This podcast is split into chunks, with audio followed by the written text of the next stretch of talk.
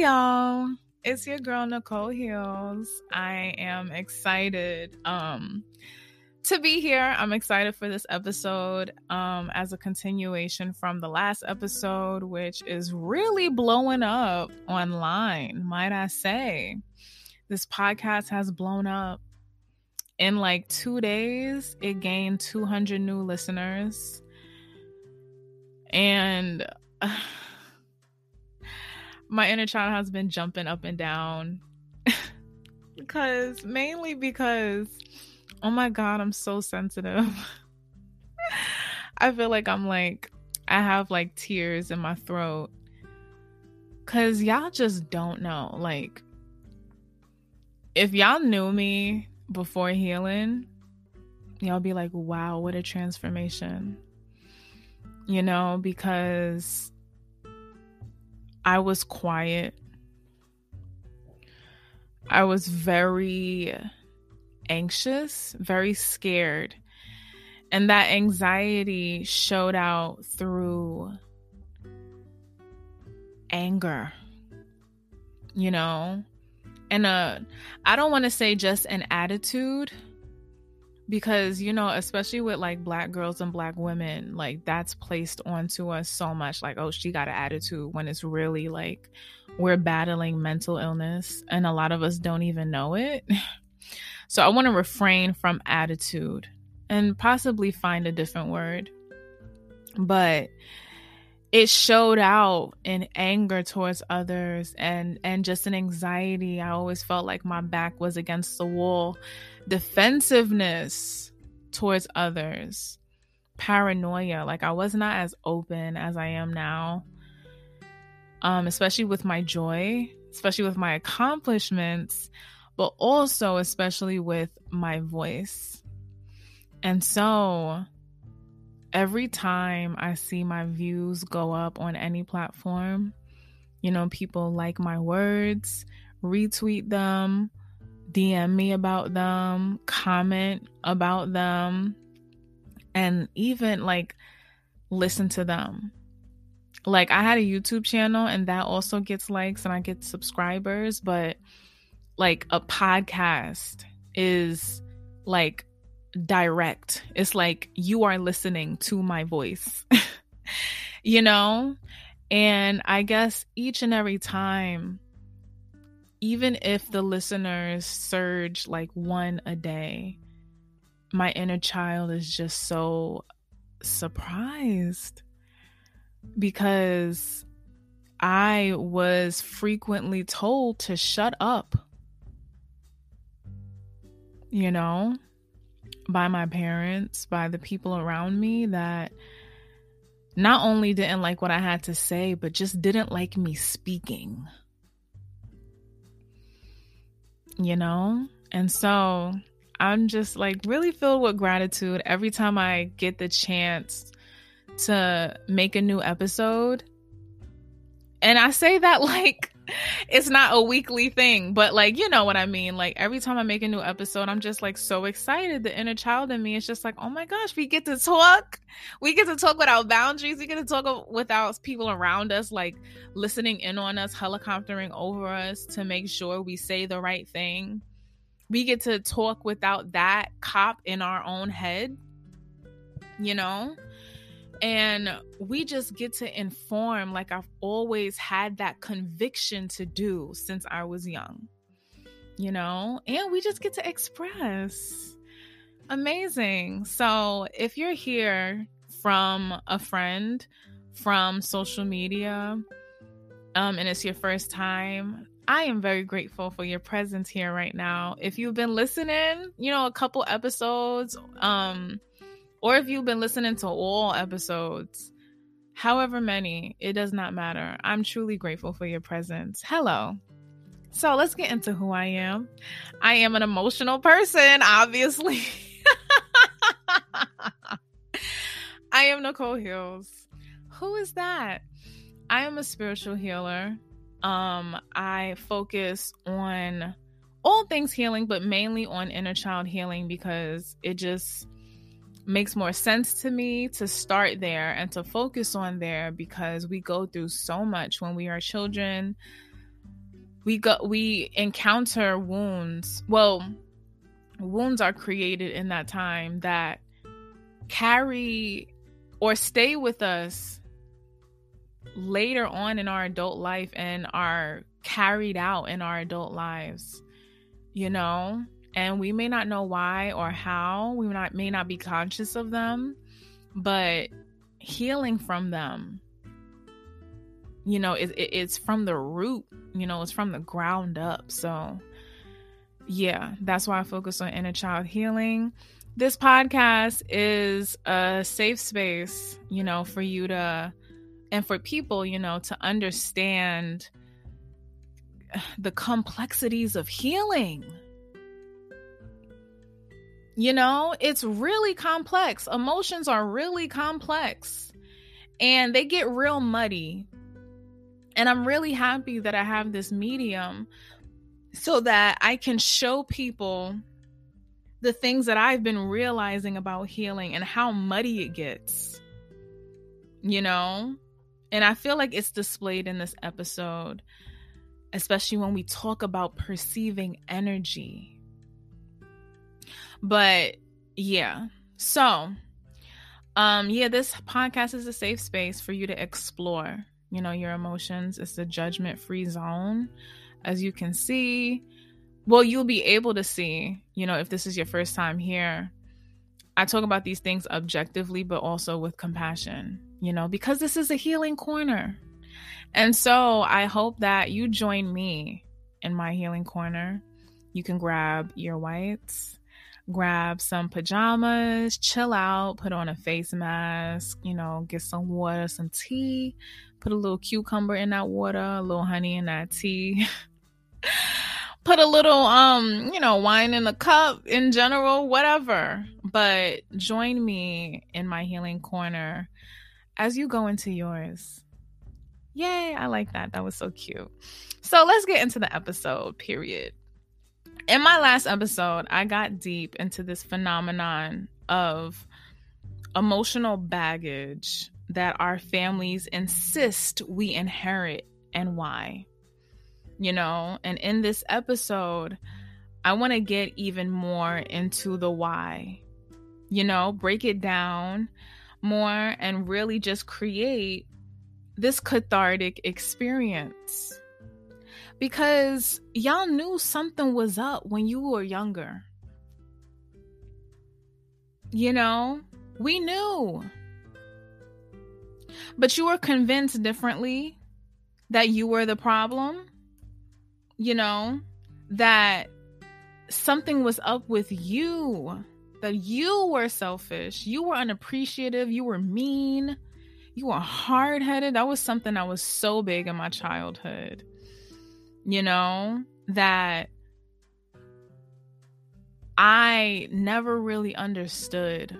You know, I was convinced I was all these things and I believed it up until some time, up until like my early 20s which you know I'm still in 25.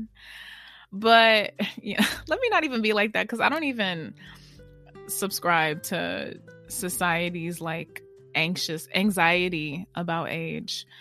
But um yeah, like I never really understood it, but I believed it. But I noticed like I was being called all of these things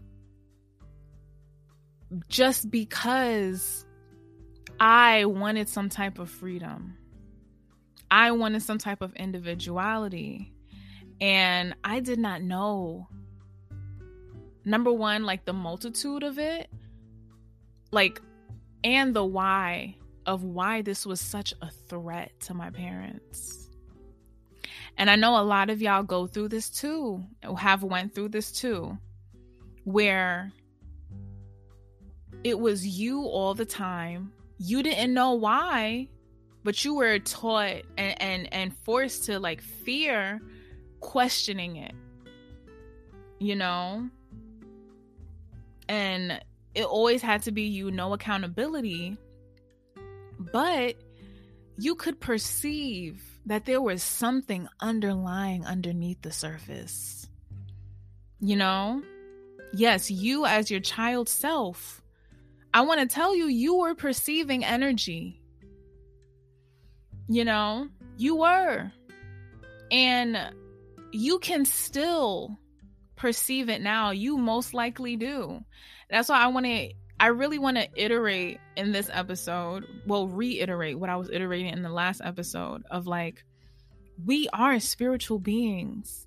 Like, if you're new to spirituality, which a lot of people are that, you know, start to um, consume my content, you know, because they feel safe being a beginner around me, which I like because, like, when you're a beginner at something and you're firstly trying, there's a lot of vulnerability.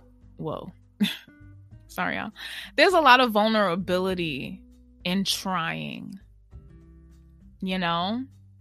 And I know y'all know that. So I'm happy that I get to be a resource to people that are first starting out, but also people that are trying to get to that next step.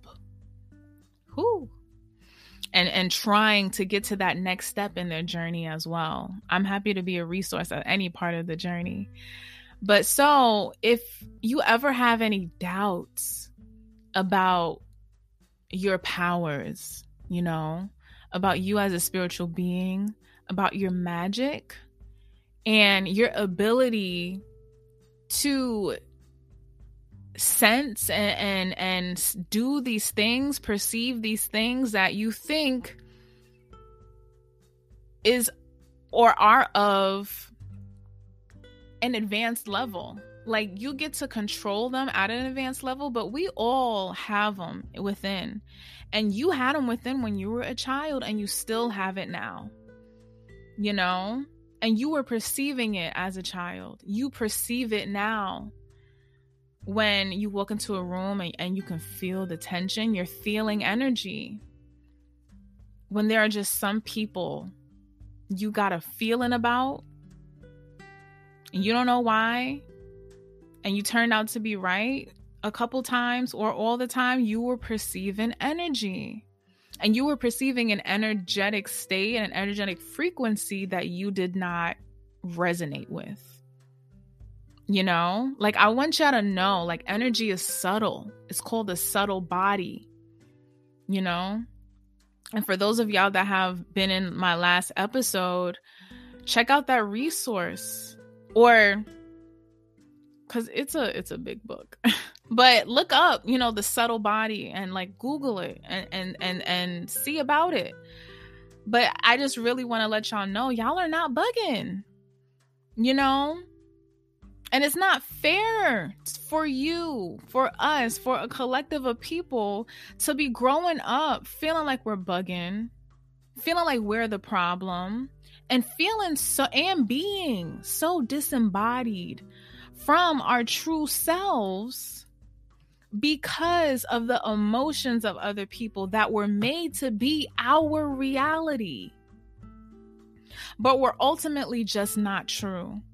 And that's something that when you get on your journey, you, you perceive and you come to a point of understanding that, yes, your emotions are valid and they are here, but it does not necessarily mean like those things do not necessarily mean that they're true, that they're true for everyone. They may be true to you, you know, it's an emotional experience for a reason, but it does not mean that they're actually accurate. But even so, it doesn't invalidate them. And you don't deserve to just throw them away. You deserve cuz they they won't go away anyway. They'll keep you up at night, you know, like you deserve to still sift through them because they're true to you and your experience. But it was not fair. It is not fair when someone bombards their emotions as reality and makes it everyone else's reality around us, you know, with nobody else being able to have a say in it. And that's what emotionally immature people do, you know? And I'll get into later why, because I want to stay on script, y'all. I don't want this episode to be mad long. But I I just want to tell y'all like it's just not fair to go through that. And you should not have to stay in that state. You know, in this state of being for another person to feel good and validated in their emotions because that's not your responsibility. You know? You shouldn't feel like you have to stay in that place in order to fulfill a role that ultimately allows them to play out their energetic complexes that they're used to. You know, of codependency, of needing to feel needed in order to feel good in their parenting. Ooh. In order to feel good in their relationship with you, but also in order to feel good within themselves. That's just not your responsibility. And as you can see, because even if you start to think, hmm, that wasn't my responsibility, but you start feeling guilty, which is normal, you know, notice that it's all about them and their emotions and their experience. That should show you that, hmm, something is up because my side isn't being taken into account. And a lot of us grow up feeling like we don't deserve to have our emotions considered, especially when you get into those like immature semantics, emotionally immature semantics of emotions being right versus wrong. That's how we fall into the jig of, oh, well, I wasn't right. Of number one, needing our emotions to be right and so bombarding them onto everybody and making assumptions and needing to be right. Because then if we're wrong, then our emotions don't deserve to be considered or felt. And so we place them deep within us in shame. You know? Whew. And so yeah, that's how we fall into that jig. but I'm here to tell you it's not your responsibility to cater to someone else's emotions and go outside of your emotional experience in an inappropriate way. Like you can understand their experience, but making it being made to make it your reality and the overall and see it as the overall reality and feel it as the overall reality is highly inappropriate and it should have never been done. You know, because that's ultimately not your responsibility as a person, as a human, and as a child. But they made it your responsibility in your role. And I just really want y'all to keep that in your mind the concept of response like actual responsibility versus a role a role self a role responsibility. And that book that i know is going around everyone knows about it. Um if you don't i'll be happy to tell you about it. I call it the trigger book. And it's called um i forgot the author but it's called emotionally immature um no it's called I think it's called Children of Emotionally Immature Parents or something like that. Google it and you'll it'll pop up. Unbutchered. but getting back to the episode. So yeah, that's not your responsibility. It's not and it won't ever be. No matter how much they try to fight you on it, and try to make it your responsibility and try to convince you that it's your responsibility and try to convince you that in order to be a loving person, then you need to take on that responsibility. Because trust me when I say, there are people, especially number one, as me as a highly sensitive person, um, if you identify with that, you'll know exactly what I mean um, but if you never heard that term before, it's an actual term. It's not me just calling myself very sensitive, you know? And I really implore you to look it up and read up about it just for, you know, just to be a student of life. but also, you never know, you may find yourself in that definition and it may really open up a whole world of understanding yourself, deeper understanding, but also a whole world of healing. You know? But as a highly sensitive, I feel like the fawn response when it comes to fight or flight or fawn, you know, the fawn response is like you don't feel equipped to fight it and you can't run away from it. And so you just become absorbed into the harm that you're experiencing, you know, and you follow it and, and you internalize it. And I want y'all to look it up to get a better definition. But when you go through that, you know, being like the fawn response being the main response that you identify with and, and you've displayed, you know, because like when it comes to like trauma and different traumas we've went through and different harm we went through through our lives, we may, you know, like there may be sometimes we fought, sometimes we um flew away, and that doesn't negate like our main response you know? And so i i really want y'all to understand people that identify with that. If you like you will encounter people who are very strong-willed and for a lot of us we may have felt because like we were we felt like we were lacking in strong will that people who were strong-willed were quote unquote right automatically because they had a strong will. And so, on top of that, these people can be very convincing. They will argue you down. They may be good at arguing and debating. They may be comfortable with conflict, but like not true healthy conflict, just conflict of bombarding their energy and their feelings and their opinions onto other people. You know? And when you start who when you start coming into yourself and perceiving energy, you'll really scope these people out and they may even be people you once respected. Whew.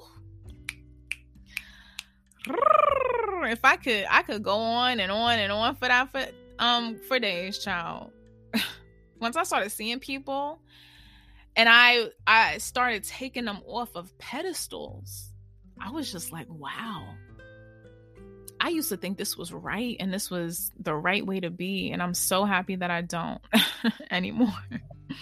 but these people will be very convincing in making you out to be the villain for their own complexes.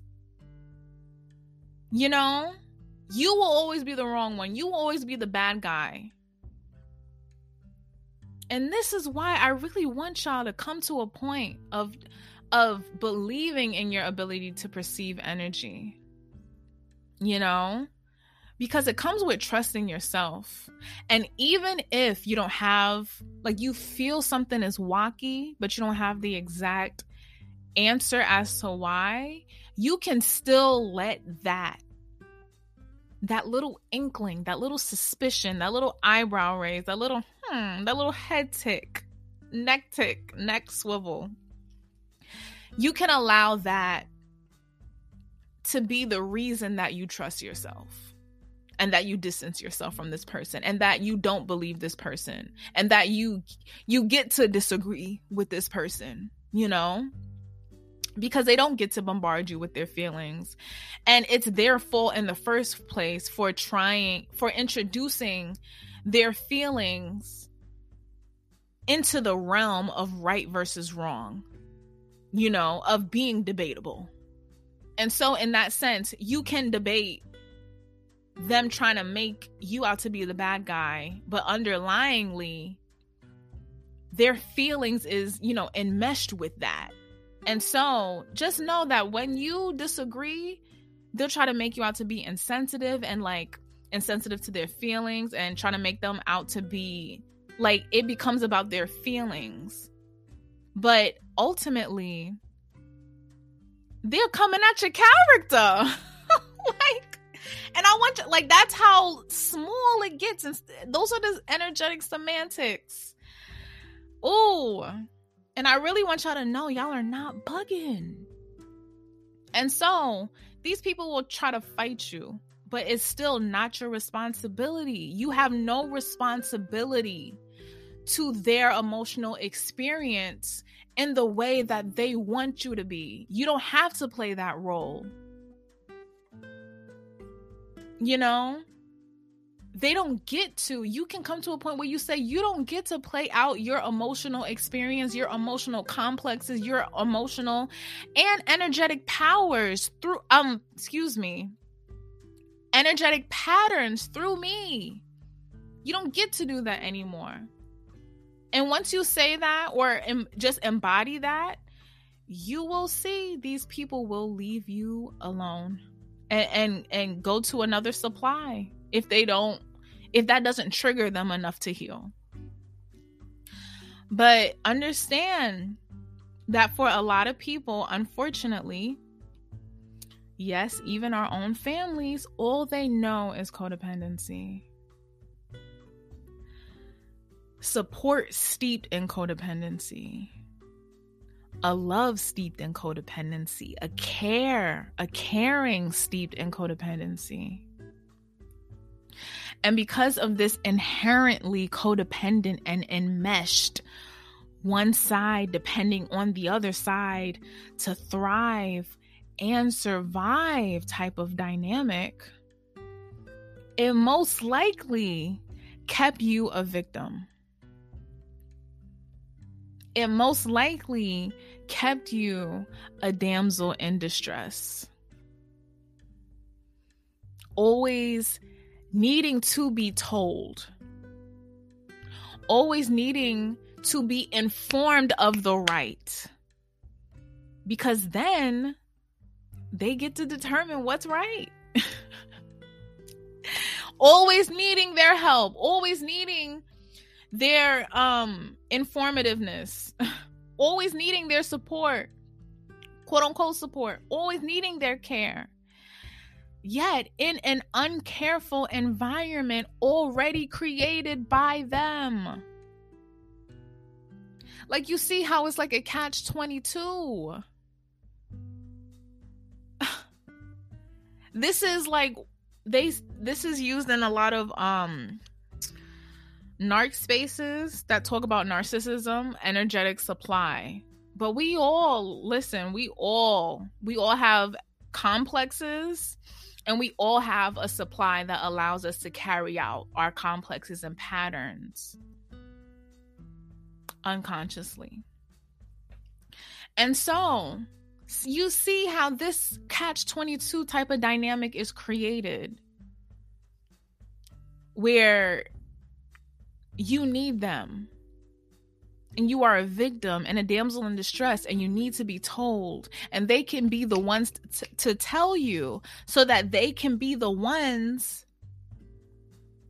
that create either some aspect of or the entire reality. And that makes them feel good. And but also it makes them feel needed. And it ultimately creates this reality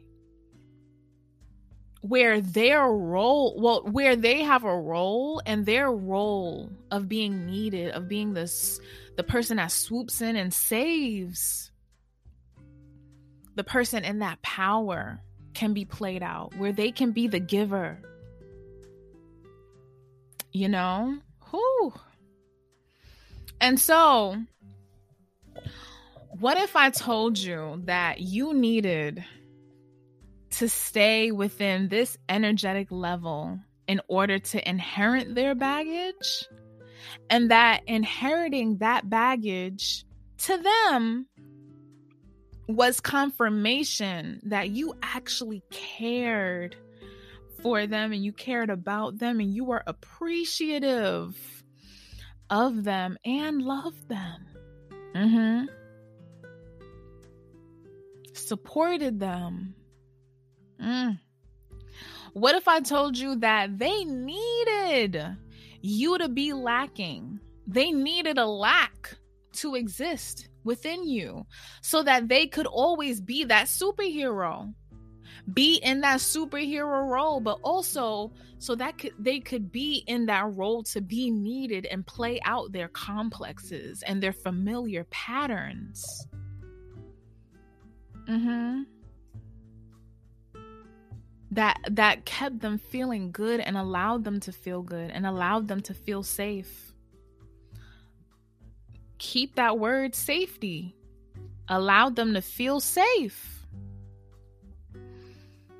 Because this is why people force you know this baggage was forced these complexes are forced onto us because this is the personal stake that they have on it. Safety connection power and more. And so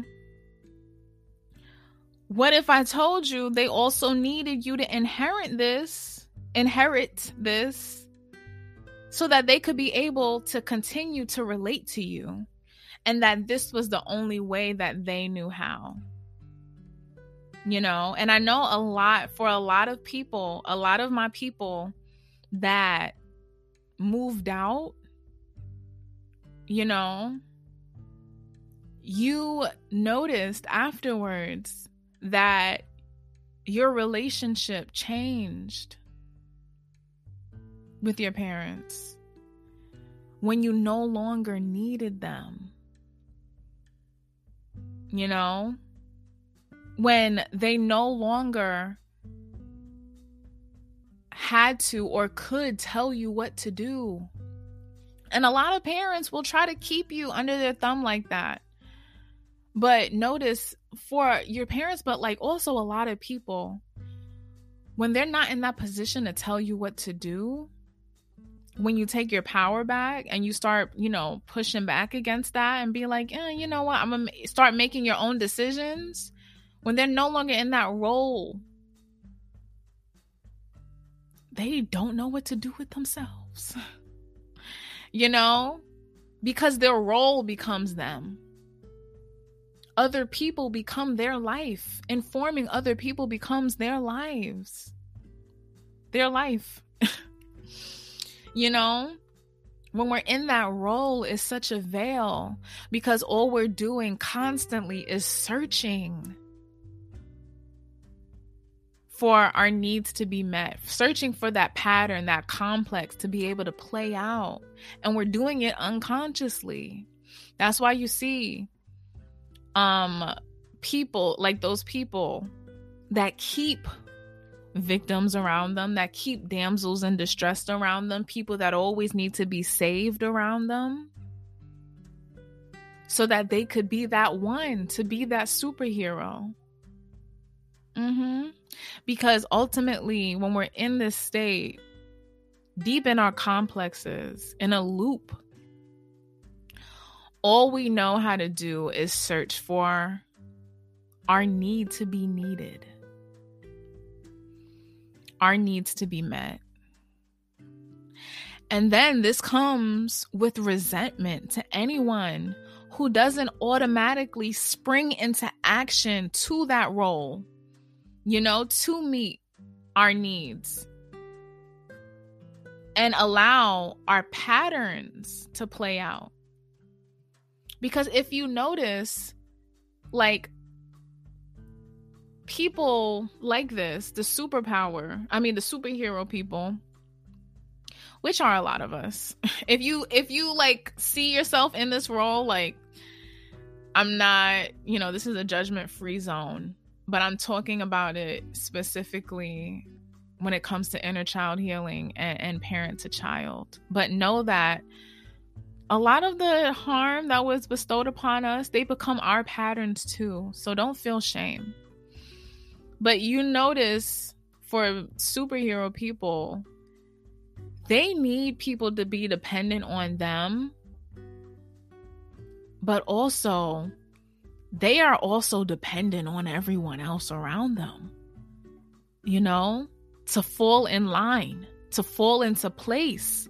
So, like other people are needed to be a certain way and stay a certain way in order for them to play out their role, their patterns, and to feel good and safe. Talk about it. And our parents are like this as well. This is why they disrupt our development. This is why they make they they create our emotional reality and concoct it themselves. This is why they make their fears ours. You know? Because they're so dependent on you being a certain way so that they could be a certain kind of parent that is indicative to their complexes. And so when you reject their need to be needed, you know, by being naturally independent, autonomous, and just be an individual and not a person within a role. When you don't allow room for codependency by being your natural independent self, you know, when you don't allow for this codependency that they lived their whole lives, that they've lived in their whole lives to thrive, and you cause a disruption by being normally independent, you know, they will be triggered. They'll feel rejected.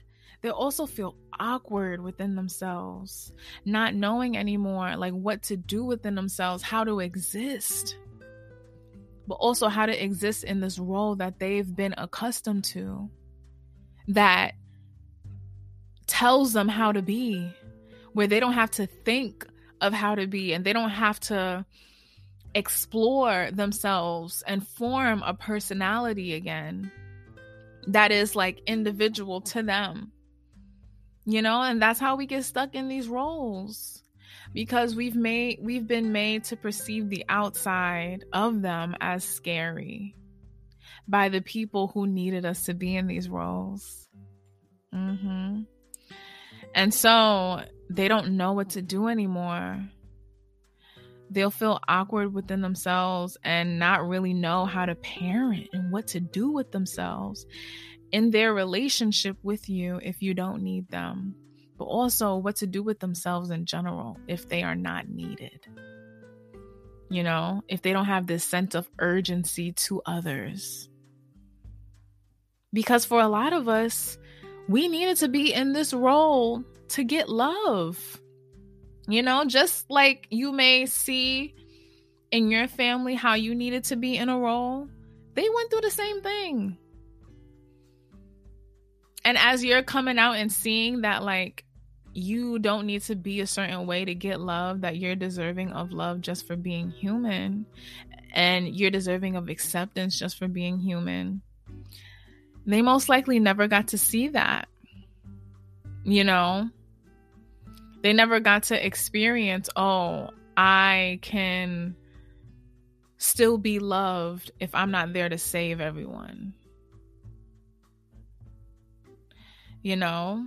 Because also, like, the culture back then, child, like, for a lot of our parents, well, like my parents were boomers, so they're old, child. but for a lot of our parents, like it was role within the family, and then you carry out that role in your marriage, and you got married like young and quickly. So, like, they lived their whole lives being in a role, being in that loop. Mm. Oh, child. And so, um, they'll also be confused as to why you're rejecting them because they don't they won't know how to love and support you. And they'll be confused as to why to them you're rejecting their love and support. Because they're not aware. All they're aware of is their complex and getting their need met and or they're aware is that oh i am helping this person but they're not aware of how incredibly and extremely, in a lot of cases, energetically and physically forceful and imposing they are with their energy and their emotions and their complexes. That's why it registers as an appreciation because they think, oh, I'm just trying to love, I'm just trying to care, I'm just trying to help. But they're doing it in an incredibly anxious way. They're doing it in an incredibly bombarding way to where it feels like you want to just push them away. And we do. You know, think of it like a, a picture a toddler. And this person, well, this little person, just like, of course, we don't remember this within our own childhoods, but like, just imagine there was one day, like yesterday, you could not walk, but today you can. You know, like you can walk, you have this new mode of transportation. It's like today being able to grow wings. Like yesterday, you ain't have no wings. Today, you got wings. And so, just like a toddler, they want their freedom. They have this natural conviction to explore this new mode of transportation. Anybody that's gonna, like, of course, we all want to hold the baby because, wow, baby, so cute, yeah. But they may not want to be held because they're trying to walk, they're trying to explore, they're trying to de- to develop, and it's healthy to their development. It's normal to their development. And so, anybody that tries to pick them up, even though you may be quote unquote helping, that person may be trying to quote unquote help the toddler is pushing them away because they would like to understand. They would like to not only understand, experience and understand in that way. You know, we're naturally explorative. That's why babies keep putting things in their mouths. because they're trying to experience things in the in the best ways that they know how. And so, if you could fly tomorrow, best believe you would want to fly everywhere. And anyone that tried to keep you down and make you walk, you're going to look at them like, "Yo, what are you doing? why why does it seem like you have a personal stake in my freedom? In my exploration?" Think about that. We perceive that as children, that energy. Because I know I felt it. I was always confused growing up. like I perceived for myself, I, it seemed like my parents had a personal stake in my freedom, and I really did not understand it. Like I was one of those children, I guess, that was like born with audacity naturally. and so like I was always like I understood myself as my own person while they understood me as someone within a role, as daughter, that role of daughter, their daughter specifically. And so, like, that comes with their own complexes. Meanwhile, I'm just living my life, you know, trying to be independent, trying to be free, trying to like go out and explore while like they not letting me take off training wheels. Not really. They did eventually. when I, you know, when I needed it. But like, you know, like I oh I felt that energetic like enmeshment and it, it was so icky to me. And it's why like a toddler, I was pushing them away so forcefully and they were so confused. They're they're like, yo, you're so hard headed. We're just trying to help.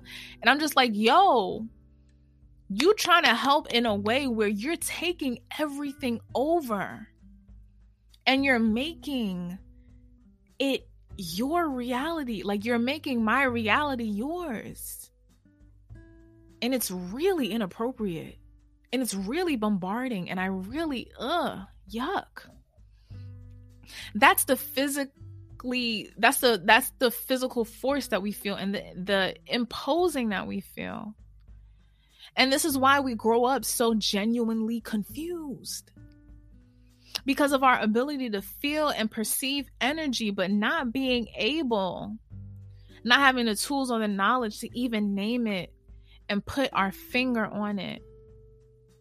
You know? For a lot of us, especially me, child,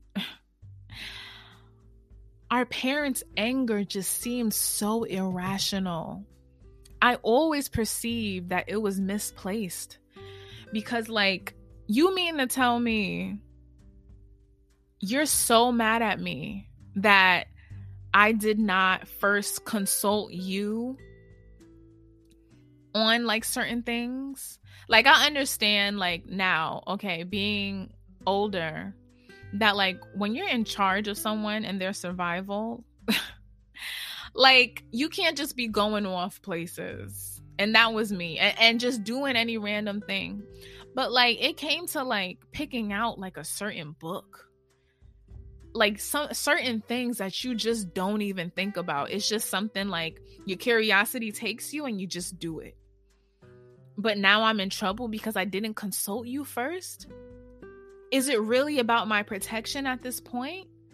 Or is it something personal to you? And that's something I always perceived.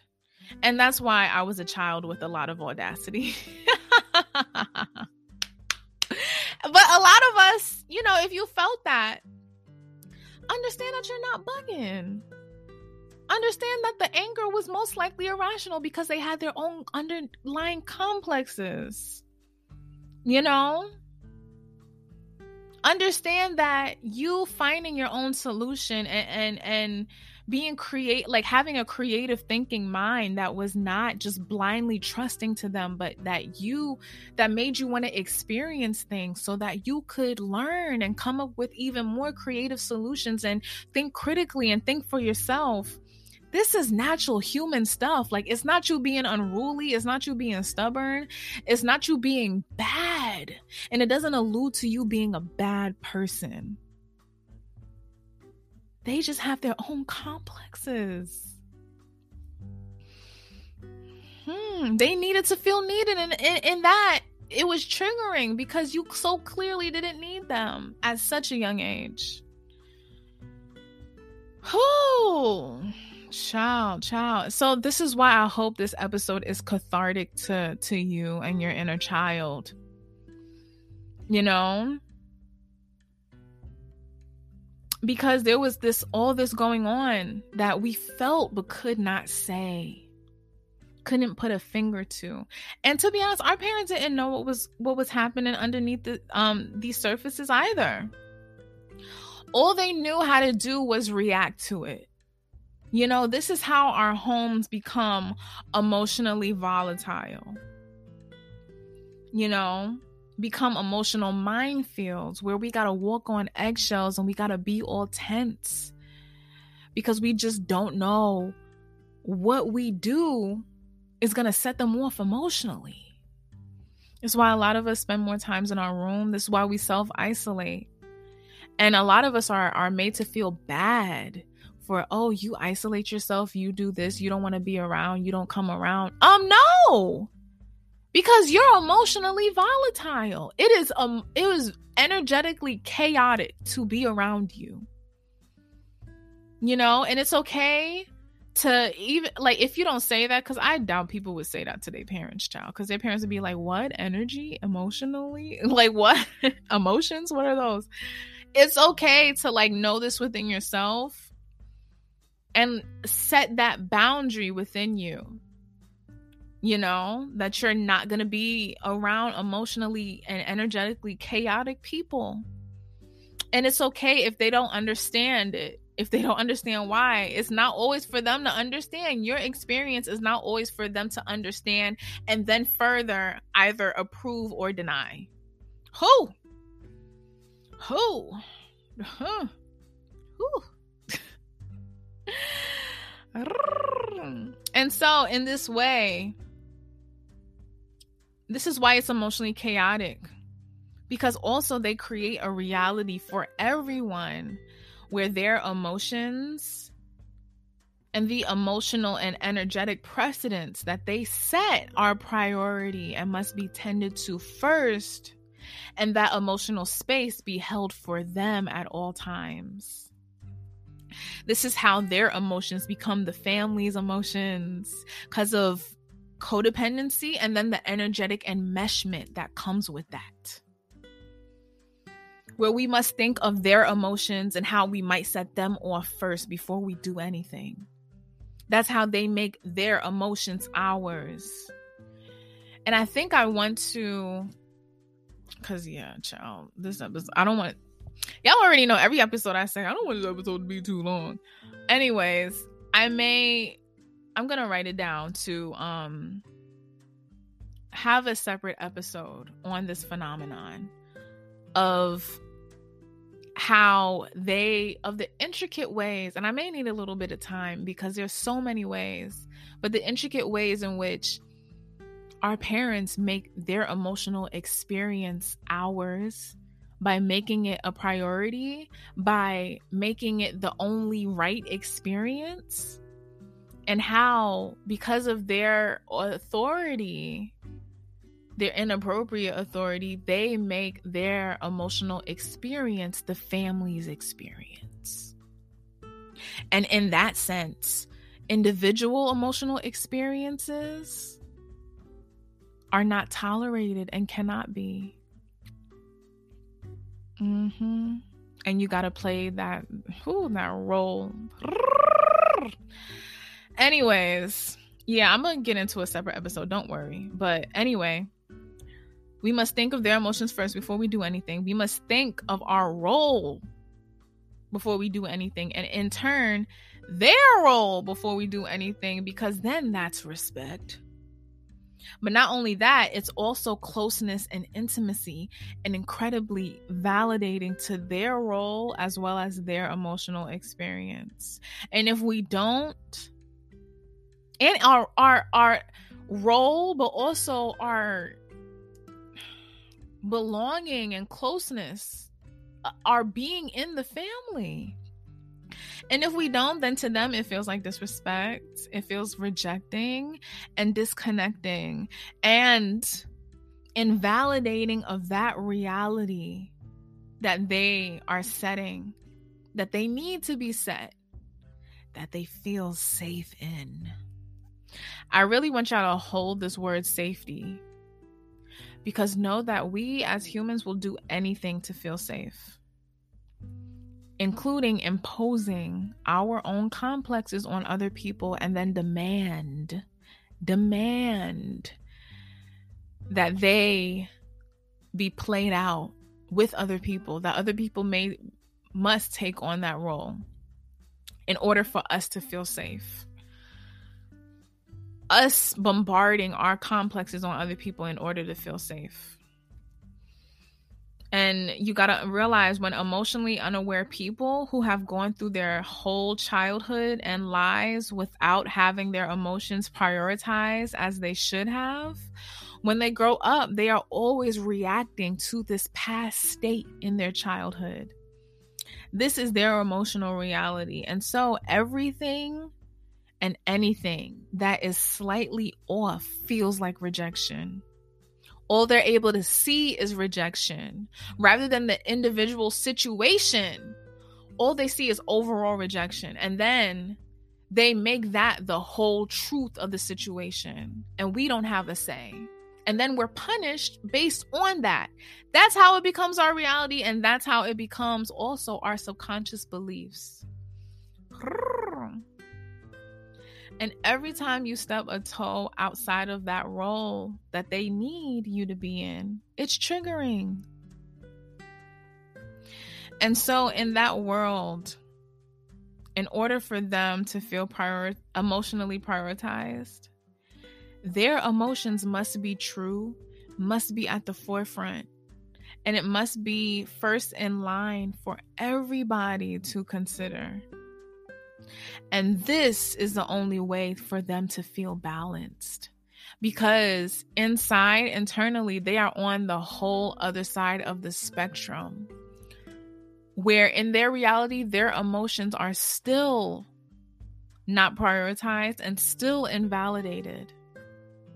And so they need to be so forceful like this in order to feel balanced. This is their own inner child's attempt at creating equilibrium. This is why you feel so responsible to their emotions. because this is how they make you responsible for their emotions.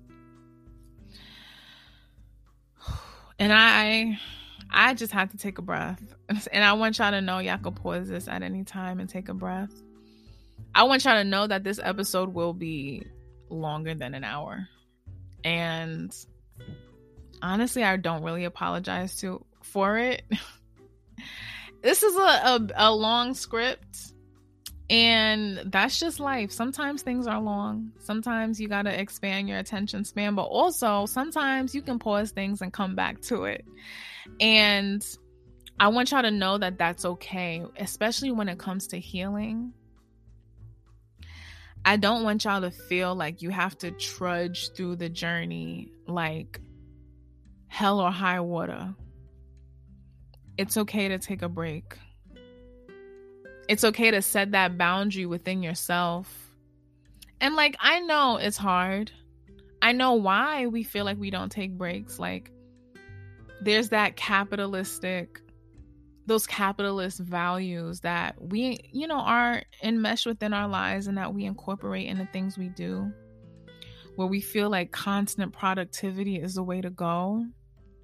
And in your healing journey, that's why healing is so beautiful. You'll be able to uncover those things and then curate a life for you at the pace that you need. And that creates patience, you know, and grounding. And I want you to know you don't have to trudge through healing like that. But also, I understand like mental illness, like. there needs not to even be more said. Like it's hard to go through. We may run through the journey to try and just be better, to just feel good. But understand that you really may need to take a break. That may be your be better for today. You know, being better, your healing for that day may just be fetal position in bed recovering.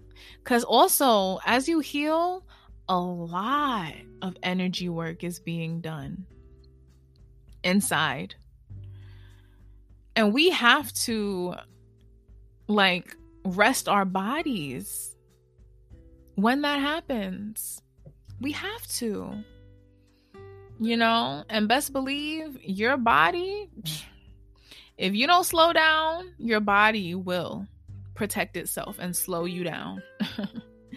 so, feel free to pause at any time and come back. But yeah, so we prevail. So, this is why you feel so responsible to their emotions. This is why you feel it's your responsibility to take on an urgency that is ultimately not yours you know, that may just be the person in authorities. This is why you feel it's your responsibility to take on another person's anger and resentment for another person within the family. This is why you may feel it's your responsibility to take on another person's anger, you know, and resentment for another person within the family. This is why, oh, and let's get into it. Your sibling may take on your parents' side all the time and never yours because they're fulfilling that role and they're playing out the energetic pattern that they inherited. Mm-hmm. This is their idea of loyalty to their parents, but also the love within that. You know, this is their idea of support for their parents that they feel responsible for. A lot of us have siblings like that. That is an, a direct example of everything that I just spoke about. You know, and usually, you know, they were the golden child. Usually, you know, we tend to be the black sheep's child, but like, this is your community. I was a black sheep. it's lit over here, is all I can say. We healing over here. Anyways, this is how care is extended within this energetic pattern, within this structure, how intimacy and relation is established. You know, and and the same way that this is them getting their needs met, this is also your way of getting your basic emotional needs met by coming into this structure yourself in order to get approval not appro- well approval but also to get the acceptance within that approval. In order to get love in order to get support and the care that they're able to give that may be crumbs. But this is how they taught you to receive your needs but also to exist within the family to function within the family. And so daring and having the audacity to not play that part of taking on the emotions and the emotional and energetic structure of the family, as well as their needs, meant you were not acting part of the family. Also meant that you did not care overall to them. You know, it was an all or nothing thing. And your side didn't matter as much as theirs. Thus, overall making their experience to them right because they need to be right in order to feel validated, thus making you the villain. Dun dun dun. and honestly, I really, and this is your first time here, please check out my episode about um it got villain in the title. I forgot the title, but it got villain in the title, child. But just understand this. This is how you were made to be the villain and consider yourself a villain. This tricky and twisting and incredibly awkward and subtle, yet bombarding energy and energetic complex is how they get their needs met in the smallest and trickiest ways but somehow it's still met. And this is why daring to choose yourself in any way or a way that's not role approved is so disrespectful and hurtful and taken so personal. Hmm. Come on. Come on. Come on. Period. Because I know there's someone out there rejoicing inside, somewhere out there, someone out there that is just feeling this cathartic experience. I really want y'all to know y'all were not bugging. Y'all are not.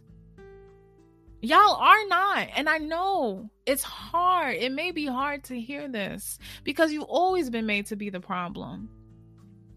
And you've always been made to be the one in the in the wrong especially if you're the black sheep you've always been made to be the person dumped on. Mm.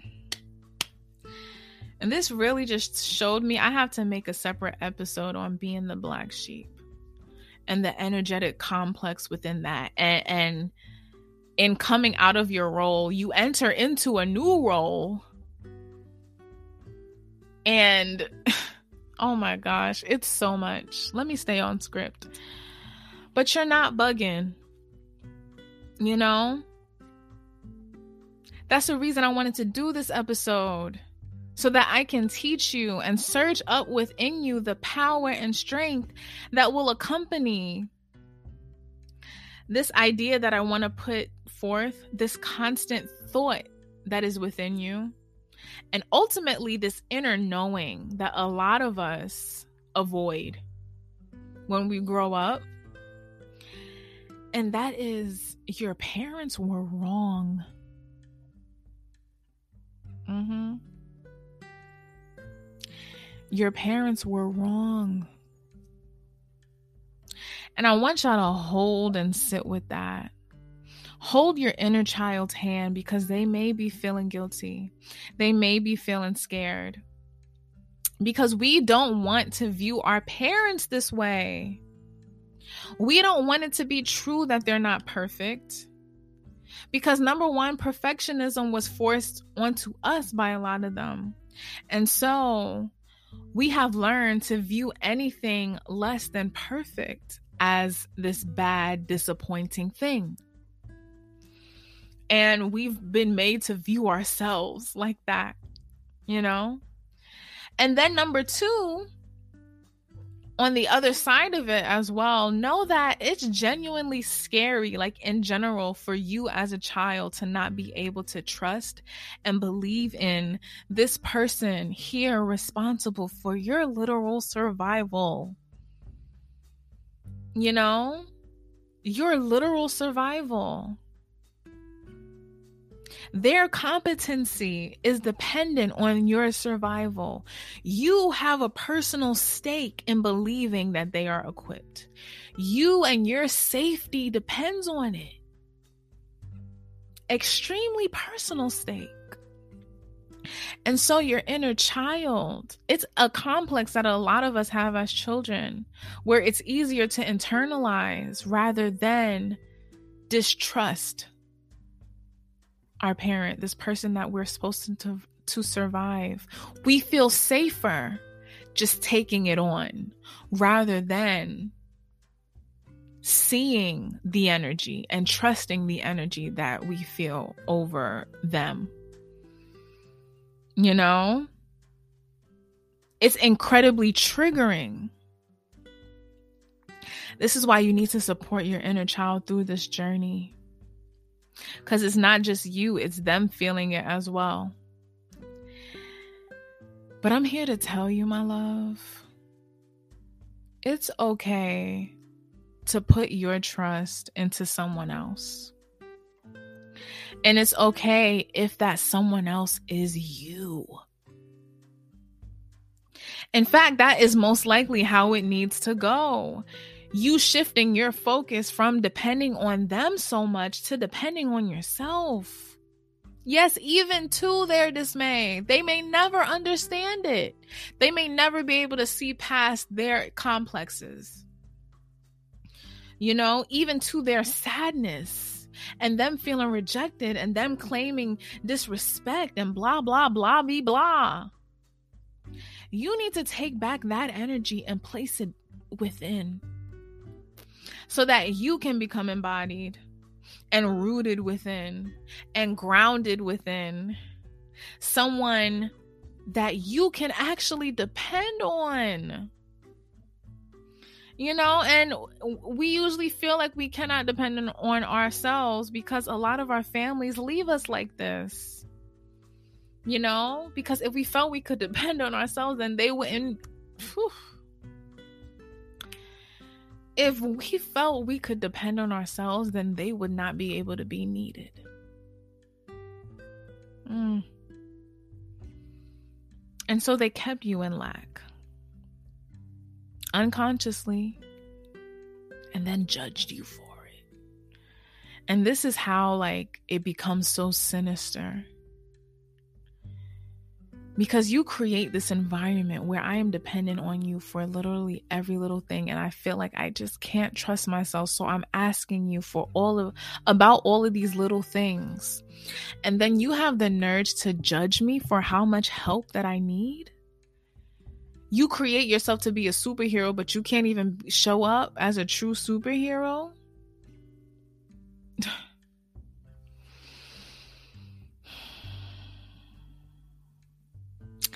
And so I hope that you find the joy and beauty in knowing that trusting yourself and trusting them less and their complexes less and taking back your life comes with healing.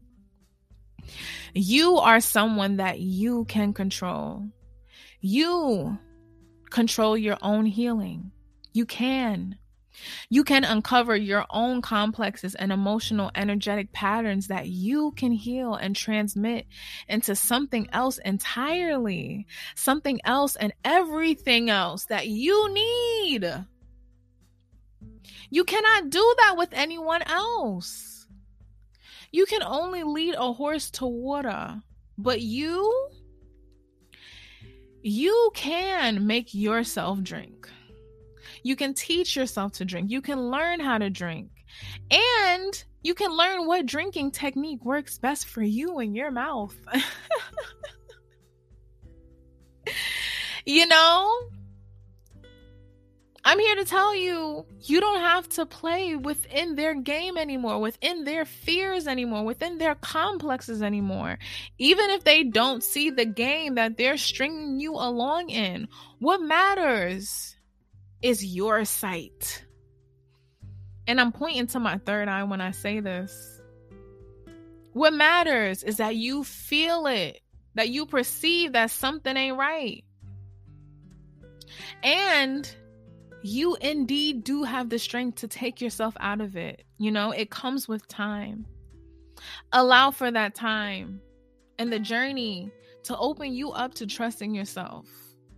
You know, allow yourself when asked these like on the surface questions that seem to be like fine, but like underneath un- like beneath the surface you can perceive that they're poking they're trying to poke holes in your own trust for you know that you don't need to have all the answers right now you don't need to whole have to know everything right now and needing to know everything and all the answers all the time was part of them imposing perfection onto you and it wasn't real, nor was it something that really mattered. What matters is you showing up to the journey. You know, all you have to do is show up and let the higher power that you believe in guide you and encourage you and support you and ultimately take care of the rest. Mm-hmm. That allows you to be independent this is all ultimately why learning about energy is so important and getting in tune with yourself is and your body including the emotional and energetic subtle bodies is so important because then you will be able to peep game and they'll put you up on game energetically you know all you got to do is heal so that you can be sensitive enough to notice. And this is why healing is inherently spiritual.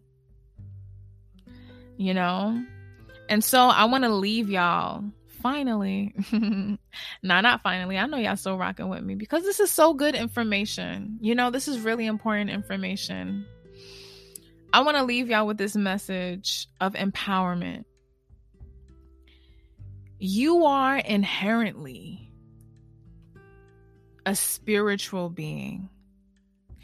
You are inherently magical.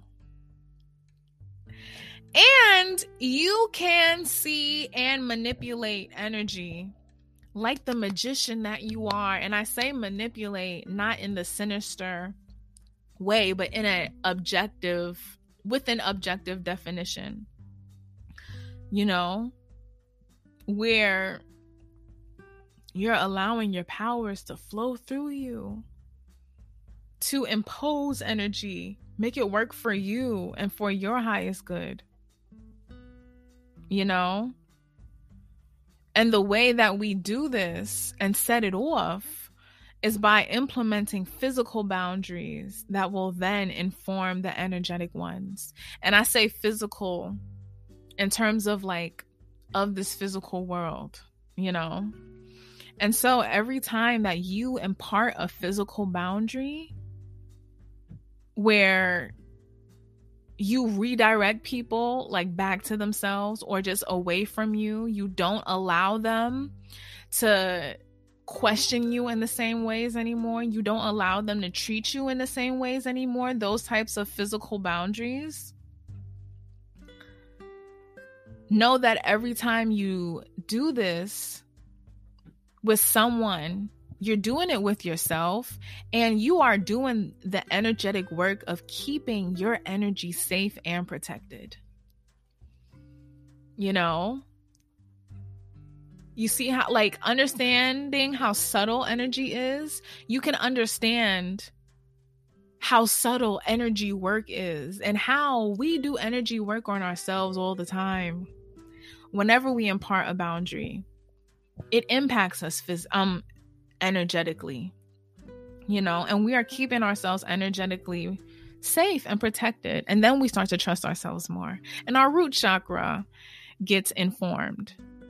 And we, you know, we get grounded and we start trusting ourselves and also our abilities more. And so, some physical boundaries that you can say that I want to send y'all off with that you can tweak to your own and, you know, tell people about, tell your bestie about.